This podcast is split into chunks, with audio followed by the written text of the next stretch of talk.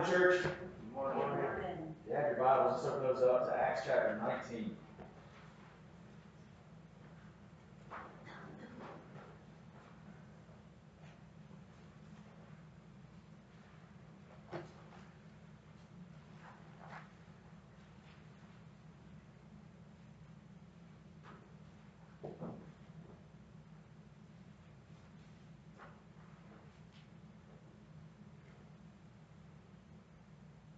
Acts chapter 19, we're going to be looking at verses uh, 11 to 41 this morning.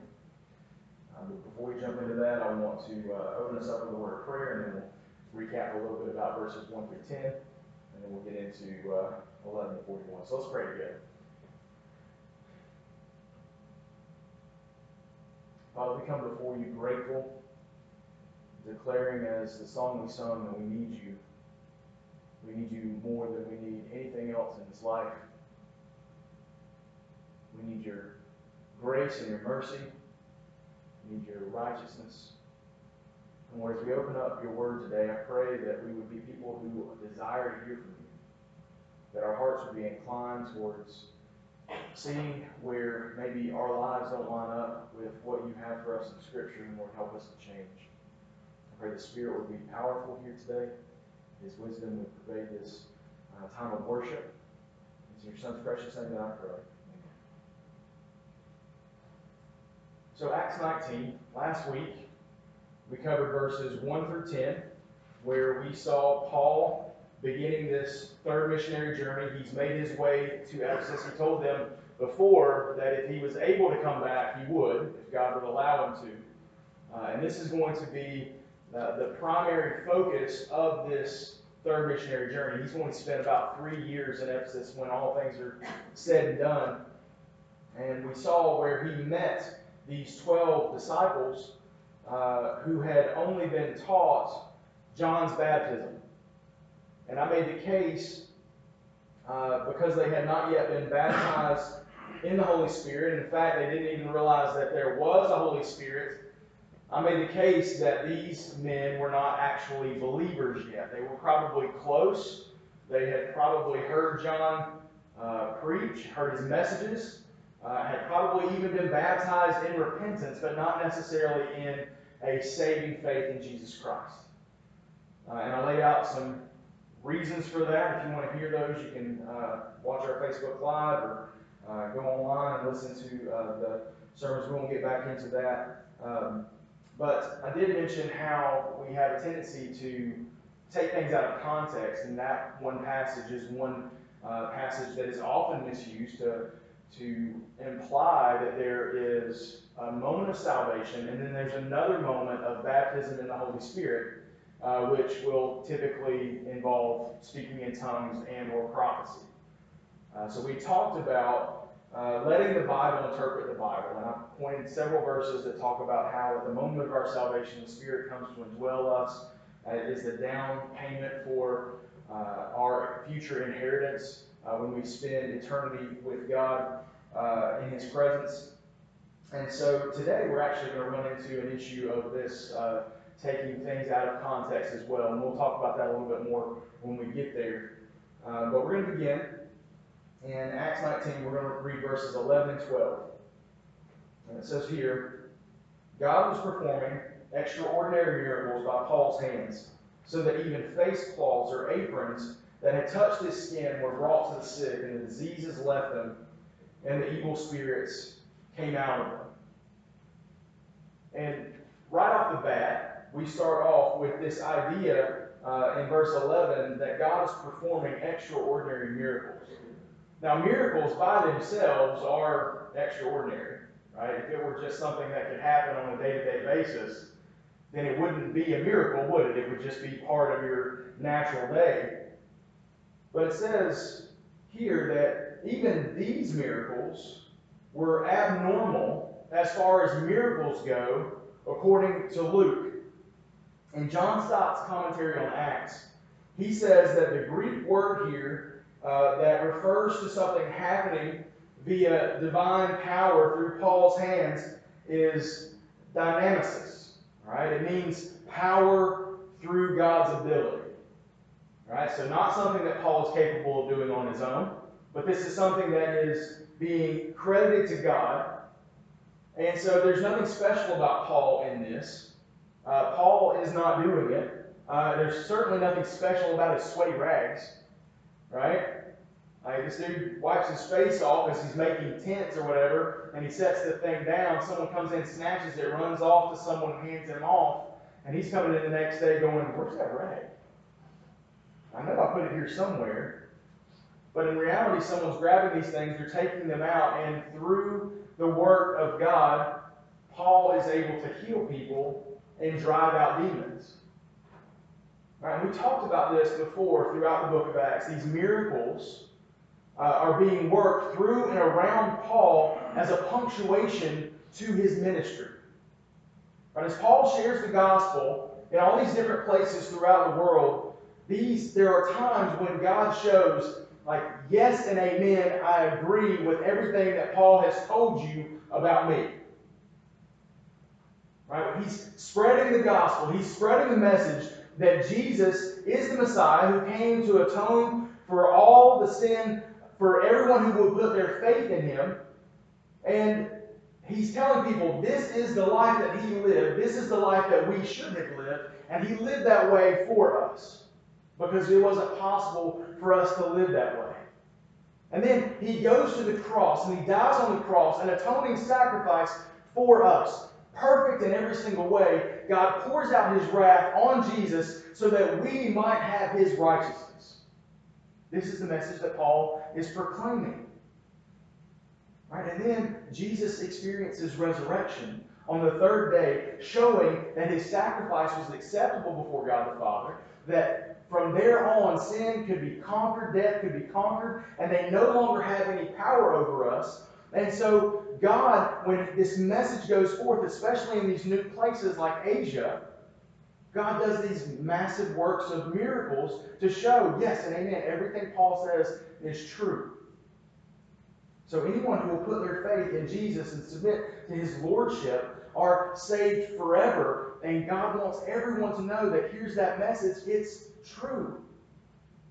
Right? It's like those political ads where you know somebody will say something and they say, I'm such and such and I approve this message. That's what the miracles are about. They're giving God's approval on all that Paul has been doing. Right? And as this message has gone forth, and as God has put his exclamation mark on what Paul has been teaching, uh, it shows that these miracles are out of the norm. But here, Luke says it's even different than that. And we're not given any reason why, but here in his translation, it says that he puts the word in. I'm not a Greek scholar, so let me let me try this.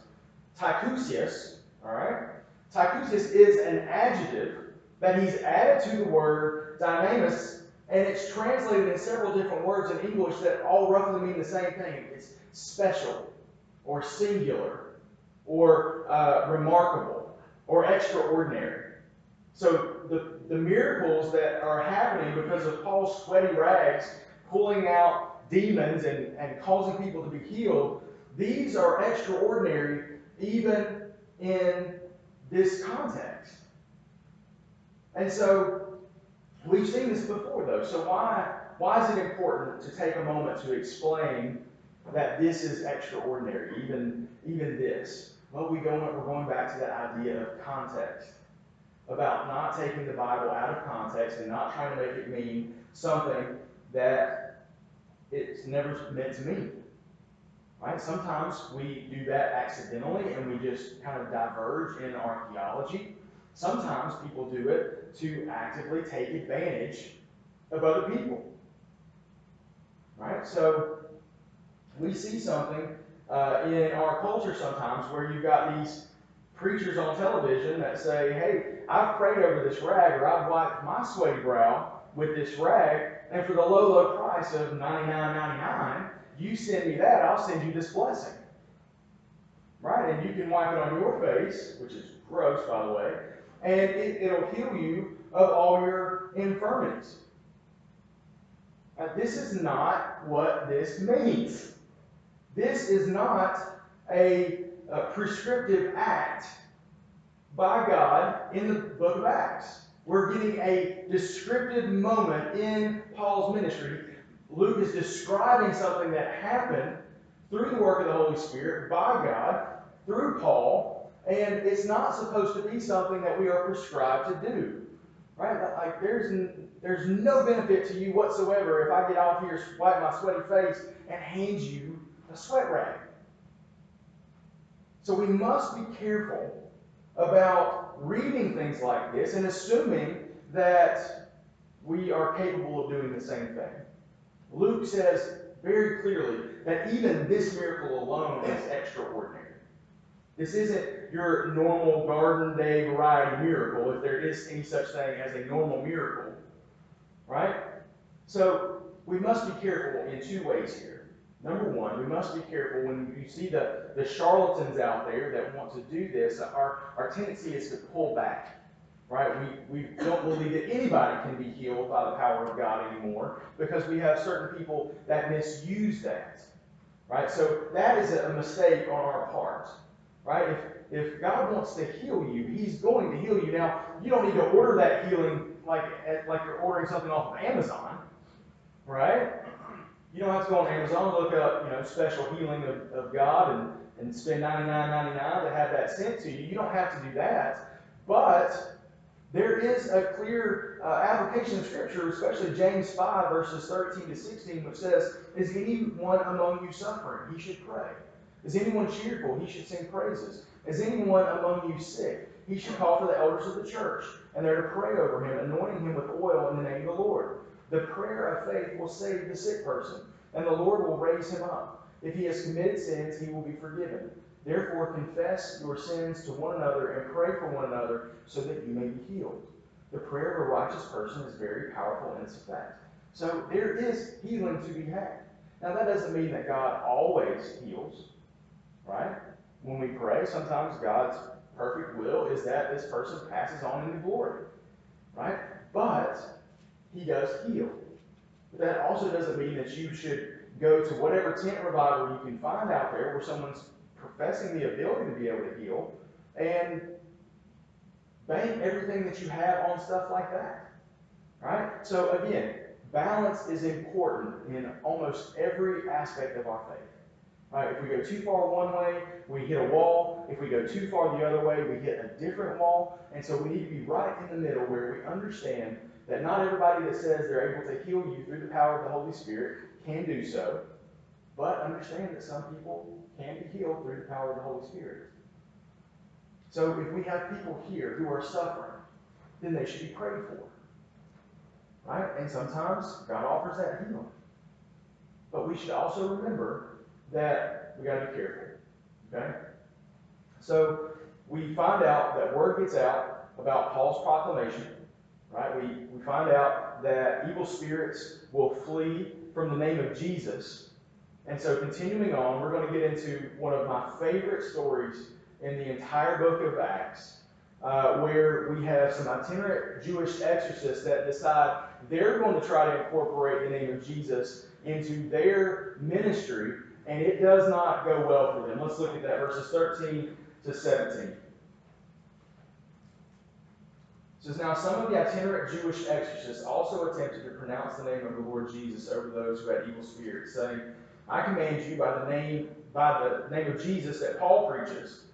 Seven sons of Sceva, a Jewish high priest, were doing this. The evil spirit answered them, I know Jesus, and I recognize Paul, but who are you? And then the man who had the evil spirit jumped on them, overpowered them all, and prevailed against them, so that they ran out of the house naked and wounded. When this became known to everyone who lived in Ephesus, both Jews and Greeks, they became afraid, and the name of the Lord Jesus was held in high esteem. So typically, what these itinerant Jewish uh, exorcists would do is they would they would invoke these Hebrew incantations over over people that had evil spirits, and maybe they had success, maybe they didn't. I, I mean, we don't know. We have no idea. Um, we're not told how well this goes. Uh, but when they see how well Paul's ministry is at healing people and exorcising demons out of people, they decide to incorporate the name of Jesus into their toolkit. Right? They have no relationship with Christ. They have no uh, reason to believe in the power of his name, but they believe uh, that if Paul is having success with this, then they should be able to have success with it as well. And so they approach a man and they try invoking the name of Jesus that Paul preaches. Not Jesus, the name above all names. Not Jesus, Emmanuel, God with us. Not Jesus, wonderful counselor, mighty God, eternal Father, Prince of Peace. No, they invoke the name Jesus that Paul preaches. And it is blatantly obvious that this evil spirit is not impressed with their approach. The evil spirit states that it knows Jesus. This shouldn't surprise us. We walked through the book of Matthew. We saw many occasions uh, where Jesus shows himself to be known by the demons. One of the uh, passages in Luke chapter 4, verses 33 and 35 says, In the synagogue there was a man with an unclean demonic spirit who cried out with a loud voice, Leave us alone. What do you have to do with us, Jesus of Nazareth? Have you come to destroy us? I know who you are, the Holy One of God. But Jesus rebuked him and said, Be silent, come out of him. And throwing him down before them, the demon came out of him without hurting him at all. So Jesus would sometimes, because the demons knew who he was, he wouldn't allow them to speak. He would not allow them to tell the people around him who he was because he didn't want it to come out that way. Right? And so the demons, they know where they stand in the presence of Jesus. They are already defeated. They know that judgment is coming, that Jesus is the one that's going to bring that judgment that's going to come to pass. And according to James chapter 2, they tremble.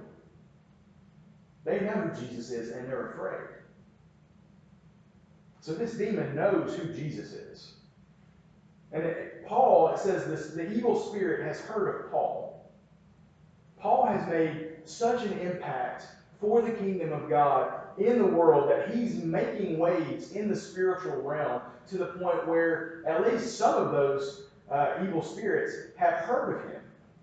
They know what he's doing. How would you feel about that? Just search your heart real, real quick and think about the fact that your name is on the lips of demons because of the impact that you're having for the kingdom of God. What does that do to you? Like I was thinking about that this week. I was processing that. So I'm like, man, that is so cool. That the demons are talking about me. I don't, I don't know. I don't know. I don't know. Right? Like, hey, I believe that there is power in the name of Jesus. But that doesn't mean I'm ready to try to go toe to toe with the demon. You know what I'm saying? So, um, but imagine though that your ministry, the work that you do on this earth, had so much of an impact spiritually that you're known in the spiritual realm. Demons are talking about what you are doing. And look, whether we're nervous about that or not, may God give all of us a ministry that affects change in this world the way that Paul's ministry has. But we don't need to be afraid. Right? We need to be courageous and walk into the darkness and push it back through the power of the Holy Spirit. Right? Again, that's not Paul's power that he's able to do these things. That's the power of Jesus. And if we call on the name of Jesus, we have the same power that Paul has. Right? Right? It's the same Jesus. But the thing is, though, the itinerant exorcists have a problem. Jesus' name doesn't work as an incantation. Right? You can't say Jesus a hundred times and all of a sudden you're saved. You can't say Jesus a hundred times and all of a sudden all your problems go away. The demons are not removed by Paul because he's somehow special or figured out how to say the name Jesus correctly. The power is Jesus' power. Right? The power is and forever will be Jesus' power. And if you're not a, a believer in Christ, you're not plugged into that power.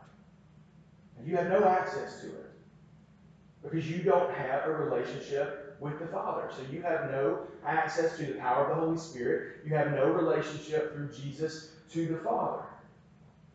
And so you can say Jesus all day long and nothing is going to happen.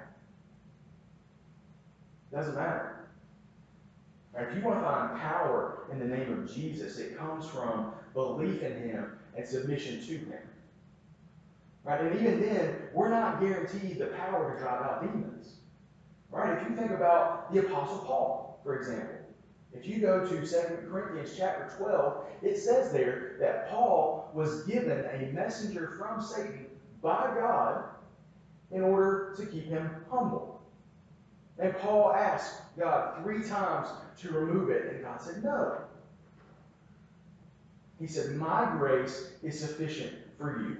He said, My power is perfected in weakness. And so you've got the Apostle Paul, who was extremely successful in releasing people from demonic oppression. He's unable to do the same for himself. And he tells us, right, that the oppression he experienced was meant to keep him humble. Right? So he could have gotten puffed up in his chest and think, well, I'm Paul. Right? The demons know my name, at least some of them. Right? I have the ability to heal people. I have the ability to cast out demons. I've gone to the third heaven.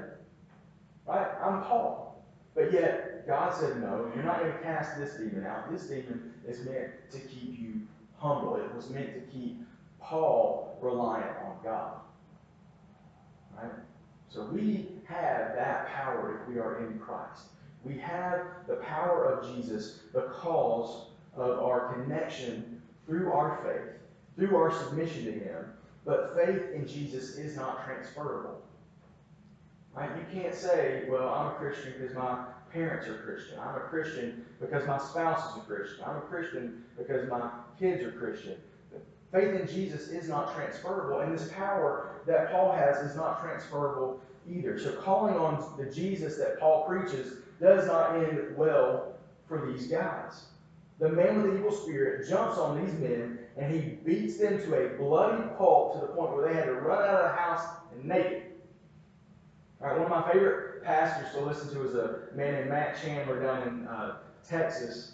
And he says uh, of this passage if you ever get into a fight and you're not sure if you won or not, this is a good gauge. If you started the fight with pants on and end the fight without pants on, you lost the fight. All right, you lost the fight. So these men found out that you don't casually throw around the name of Jesus. Right? It did not end well. There is power in Jesus, but you have to have faith to tap into it. Uh, and this story of this massive beating made its way throughout Ephesus. And so you see there it says both Jews and Greeks heard about it and they became afraid, and the name of Jesus was held in high esteem.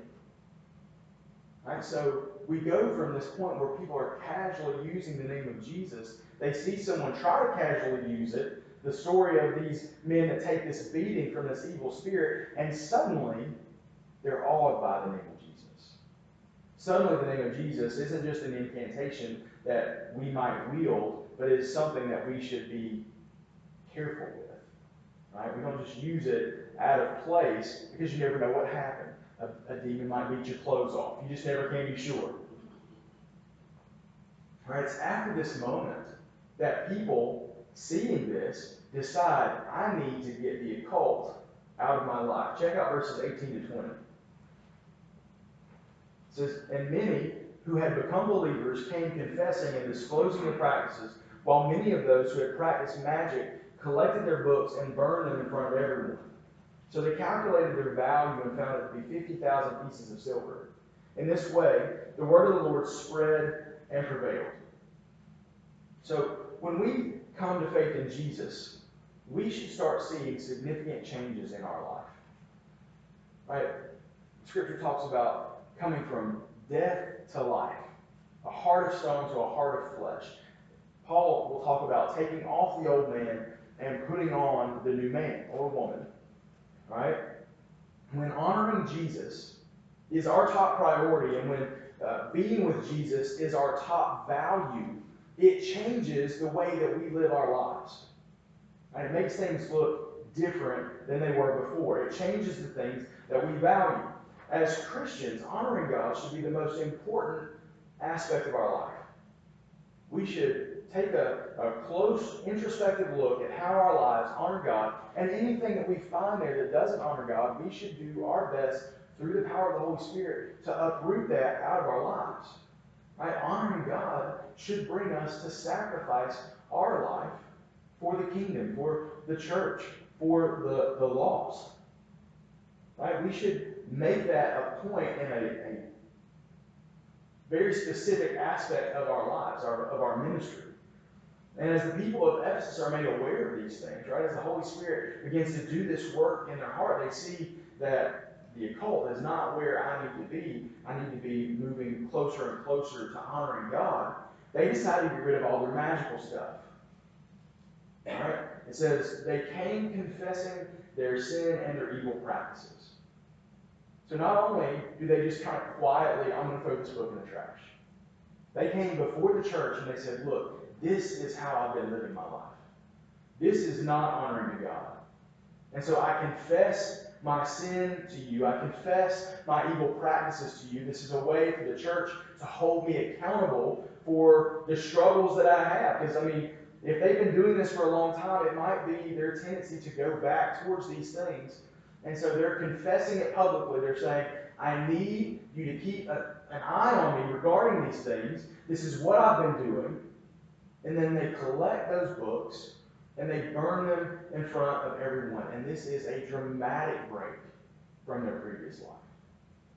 Right? This isn't this casual, like, well, I'll stop watching those things that I used to watch on Sundays because that's the Lord's Day. Right? It's not casually tiptoeing their way out of these occult practices. They're actively removing it from their life to the point where it can't come back. Right? I'm burning this book because I want everyone to see who I once was, and this is who I am now choosing to be. Right? And it came to great personal sacrifice to them. The books they were burning were considered to be very valuable. And depending on what commentary you read, this could range from anywhere from a couple of hundred thousand to a couple million dollars worth of books in today's money that they just set on fire. Right? They just burned it to be rid of it. You know, some might think, well, why would you sell that? Right? Well, if it's not good for you, what, why is it good for some the person you're selling it to? Right? That would be the equivalent of today, right? You, you've got, you come to faith in Christ, you've got this giant porn collection, and all of a sudden you're like, well, I'll just sell this to somebody else to get out of my life and make a little coin. No! If it's not good for you, it's not good for the person that you're selling it to. Throw that mess in the fire. Throw it in the fire. So they didn't want what was poisoning their life to further poison someone else's life. And so they made it, made sure that it would never poison anyone again, and they set it on fire and burned it in front of everyone. From here, we see some future travel plans that Paul has that he wishes to undertake. Verses 21 and 22. It says, After these events, Paul resolved by the Spirit to pass through Macedonia and Achaia and go to Jerusalem. After I've been there, he said, it is necessary for me to see Rome as well. After sending to Macedonia two of those who assisted him, Timothy and Erastus, he himself stayed in Asia for a while. And so if we read further into the New Testament, what we're seeing here is the plans that Paul has to collect some gifts that other churches have for the church in Jerusalem. Right now, there's a famine going on in Judea, and so the churches are coming together, they're gathering money together, and Paul is going to go to these different churches and he's going to collect that gift and take that with him to uh, Jerusalem. And he's going to do that once he wraps up uh, his time in Ephesus. But before he gets to do that, he runs into a problem in Ephesus. Uh, let's take a look at that, verses 23 to the end of the chapter. It's about that time there was a major disturbance about the way for a person named Demetrius, a silversmith who made silver shrines of Artemis, provided a great deal of business for the craftsmen. When he had assembled them as well as the workers engaged in this type of business, he said, Men, you know that our prosperity is derived from this business. You see it here that not only is Ephesus, but also in almost all of Asia, this man Paul has persuaded and misled a considerable number of people by saying that gods made by hands are not gods. Not only do we run a risk that our business may be discredited, but also that the temple of the great Artemis may be despised and her magnificence comes to the verge of ruin, the very one of all Asia and the world worship. When they had heard this, they were filled with rage and began to cry out, Great is Artemis of the Ephesians. So the city was filled with confusion, and they rushed all together into the amphitheater, dragging along Gaius and Aristarchus, Macedonians who were Paul's traveling companions. Although Paul wanted to go in before the people, the disciples were not led. Even some of the provincial officials of Asia, who were his friends, sent word to him, pleading with him not to venture into the amphitheater. Some were shouting one thing and some another, because the assembly was in confusion, and most of them did not know why they had come together. Some Jews in the crowd gave instructions to Alexander after they pushed him to the front. Motioning with his hand, Alexander wanted to make his defense to the people. But when they recognized that he was a Jew, they all shouted in unison for about two hours, Great is Artemis of the Ephesians. When the city clerk had calmed the crowd down, he said, People of Ephesus, what person is there who doesn't know that the city of the Ephesians is the temple guardian of the great Artemis and of the image that fell from heaven? Therefore, since these things are undeniable, you must keep calm and not do anything rash. For you have brought these men here who are not temple robbers or blasphemers of our gods. So if Demetrius and the craftsmen who are with him have a case against anyone, the courts are in session, and there are proconsuls. Let them bring charges against one another. But if you seek anything further, it must be decided in a legal assembly. In fact, we run a risk of being charged with rioting for what happened today, since there is no justification that we can give as a reason for this disturbance. After saying this, he dismissed the assembly. And so you have this man named Demetrius, who was a silversmith, who made a bunch of idols of Artemis. He gathered together a group of people who had a financial stake in people purchasing these idols. Right? He also makes the case, he says, well, our, our wealth is tied up in this, but also Ephesus and Artemis is going to be diminished if this happens, right? I'm sorry, when you come out of the gate and say, hey, this affects our, our money, and then maybe this other thing, like we're, we know that the big issue here is that Paul is affecting your economy. And so he gets these men riled up and shows that, hey, maybe we should do something about this. This happens to Paul a lot. Right? They, they rile these people up. They go down into the amphitheater. They drag some of Paul's uh, uh, people with them into the amphitheater. And most of the people there don't even know why they're rioting. Right? They, this person's saying this thing, this person's saying the other thing, and they're like, I don't know why we're here. You know why we're here? No, I don't know why here. Let's fuss about this then. And then they do. And then that group over there is like, you know why we're here? It's like, I think it's this, but it's not. And so they all get worked up into a frenzy. And we actually do see uh, a very wise city clerk here that comes in and calms everybody down. So these, these people aren't grave robbers. They're not actively blaspheming against Artemis. And so you have no reason to riot. You have no reason to be doing this, and we're likely to get in trouble if this goes any further. So Demetrius, and he calls the dude out by name, he's like, he's got an avenue to make this thing right. It's through the courts. If he's got a problem with these people, then he can take them to court like a, you know, calm human being, and we can get things done that way. And he dispels the riot. Right? Wouldn't it be great if we had more officials that led that way? Right? But Paul, we see here that Paul, what he is doing in the world is changing the culture so much that it is hurting the industry of the idol makers. Paul's ministry is having so much kingdom impact that people are walking away from the idolatry that they used to have. Pray that we would have a ministry that impacts our culture this much. Right? Pray that we would have websites that are forever taken down because no one is watching them anymore. Pray that we would be able to take down AA meetings and, and substance abuse meetings because no one's going to them anymore. We don't need them anymore. Pray that we would have the impact in our culture where we don't need divorce lawyers anymore. That we don't need abuse counselors anymore. That we would wreck shop on people who are making a living dealing with the sin issues of the world. And I'm not saying they're extorting people like these guys were, but I'm just saying, like, if, what would it look like in our world if the kingdom of God drove back the darkness so much that we no longer needed these people anymore. This is what we should be praying for. This is what we should be working towards. We should grab a hold of whatever God has given us, grab a push back on the darkness that has immediately surrounded us, and make a kingdom impact. Some for some, that's going to be a massive impact, like Paul. For others, it might just be a one-on-one impact for, you know, a spouse or a sibling or a child or whatever it might be, your neighbor, coworker, whoever it is, push back the darkness in the place that God has you.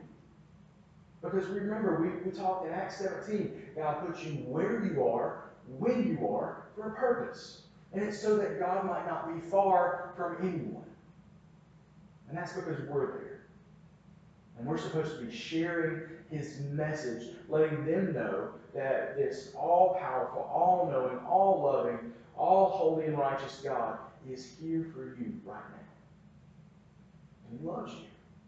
He loves you to the point where he sacrificed Jesus for you so that you could be restored in relationship. And if we would be faithful with that, what might our world look like at the end of our life? May, may we push back into the darkness in such a way that people who love the darkness and hate the light would want to riot against us because we are jacking up their world. May we have an impact to the point where the demons know our name. I might not know that God, but I've heard of him. Maybe we have impact to the point where, because of us, heaven is overflowing with people from every tribe, tongue, and nation, worshiping around the throne, screaming, Holy, holy, holy is the Lord God Almighty. To do that, we must consider what is your relationship with the name of Jesus? Are you using it in the way that somebody else, you think somebody else is using it, the way that itinerant Jewish exorcists were doing? I call on the name of Jesus that Chris preaches. That's not going to go well for you. That's not going to go well for you. Right, we have to have a personal relationship with the name of Jesus that lends itself to our salvation. We come to faith knowing that we are sinners in need of a Savior. We are separated from God forever because of that sin. And when we put our faith in Jesus and we submit to His Lordship, we will have power in the name of Jesus. Do you have that today? If not, why not? What's holding you back? And if that's something that we need to have a conversation with about, let's do that. Or maybe you're at a place here where you have, like these people that were burning these books, you're like, I know that there is something in my life that I've got to get out of my life. It does not honor God. It does not represent Christ well. I need to confess that, and I need somebody to help me walk through it and away from it. I'm here for that. Your church is here for that. It's the point of us being here. So maybe that's where you're at in your relationship. It's not necessarily that you're coming to faith, but that now all of a sudden the Holy Spirit's opening your eyes to the change that needs to happen in your life. And now is the time to confess that sin and to walk away from these evil practices that you've pursued previously. Right? And maybe you're one of these people that have had success in overcoming these things. You need to be available to your brothers and sisters in Christ to help them overcome the way that you've overcome. Right? We grab a hold of the hand of someone that's more mature than us, and we grab a hold of the hand of someone who's less mature than us, and we walk, march our way into heaven. Where are you at in that process? Think about that as we pray together.